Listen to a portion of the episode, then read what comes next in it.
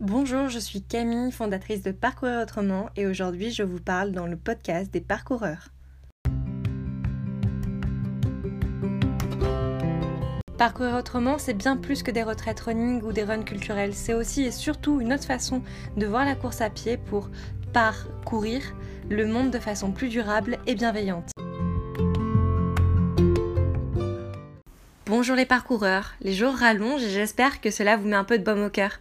Pour tout vous dire, j'avais une liste bien définie de sujets pour ce podcast, mais la situation générale et ma situation personnelle ne m'ont pas donné l'occasion de réaliser encore ces sujets. Ou peut-être est-ce le manque de motivation? En tout cas, c'est la question que je me suis posée quand j'ai réalisé que le temps était déjà passé. Et après tout, ce manque de motivation, c'est aussi l'origine du programme sur lequel je travaille en ce moment pour vous. J'ai donc eu envie de réaliser ce très court épisode comme un coup de boost pour vous, mais pour moi aussi, avant que ce dernier ne sorte début février.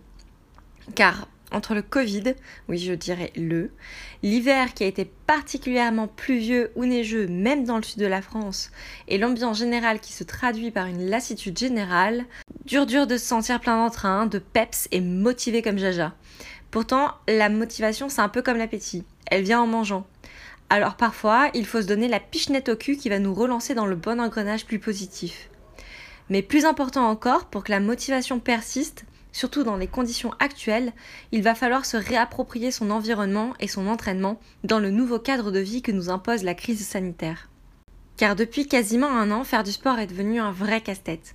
Entre les 1 km et 1 heure, puis le couvre-feu à 18h, en dehors du week-end, caser une séance de running revient à se lever plus tôt ou à zapper le déjeuner. Bref, rien d'exaltant en soi, malgré l'envie de courir et le fait qu'on sache à quel point ça nous fera plaisir une fois qu'on l'aura fait. Mais pas de mauvaise onde par ici, après tout la rengaine de la démotivation, on la connaît.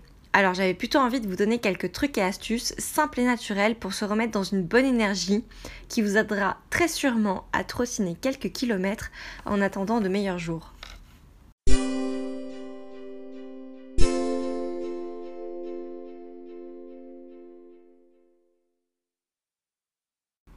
De façon générale, il y a déjà des petites choses qu'on peut mettre en place pour se donner un coup de boost, notamment avec l'aromathérapie.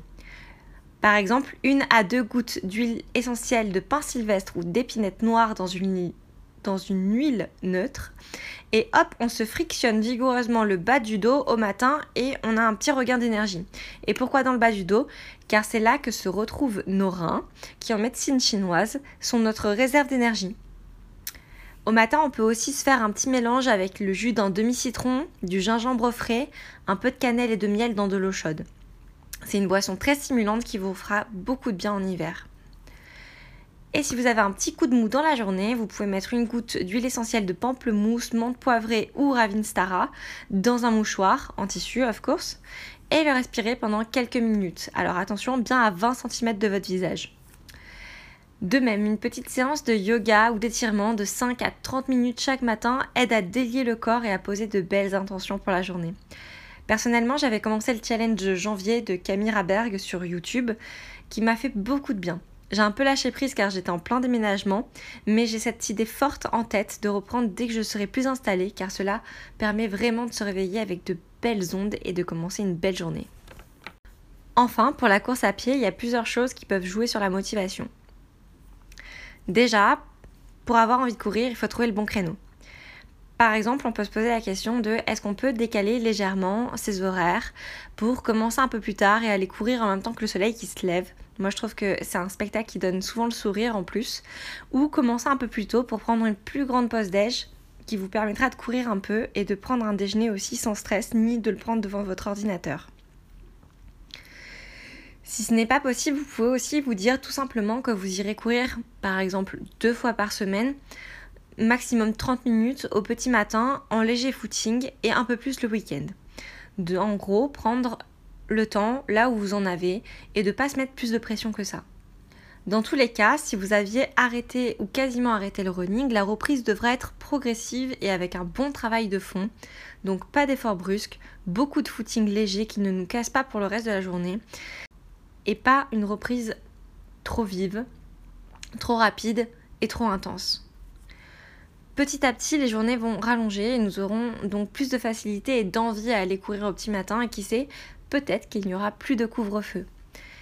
Il est aussi peut-être temps de trouver un compagnon de course, si ce n'est pas déjà le cas.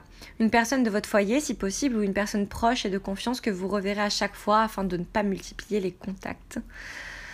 Enfin, trouver des solutions alternatives pour les jours où on n'a pas eu le temps, où la météo n'était pas avec nous, ou toute autre chose. Ça peut être un renfort, du cardio autrement. Il y a plusieurs possibilités et je vous en parlerai dans le futur programme motivation de parcoureur. Et puis surtout, acceptons aussi d'être dans un cycle hivernal. C'est un cycle naturel qui incite au repos et au repli sur soi. De plus, dans les conditions actuelles, le sport ne doit pas être une contrainte ou une source de stress supplémentaire.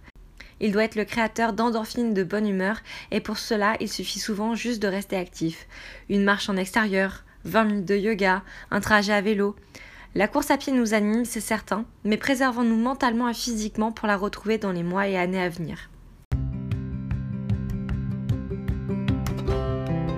Si vous avez des questions, n'hésitez pas à nous laisser des petits messages sur le compte Instagram de Parcourir Autrement. Donc c'est parcourir underscore autrement ou à l'adresse mail contact parcourir-le du 6 autrement.com et on se fera un plaisir de vous y répondre. Si cet épisode vous a plu, abonnez-vous au podcast Parcourir Autrement, c'est la meilleure façon de nous soutenir. Et si vous avez Apple Podcast, laissez-nous un petit commentaire et 5 étoiles, cela nous sera vraiment d'une grande aide.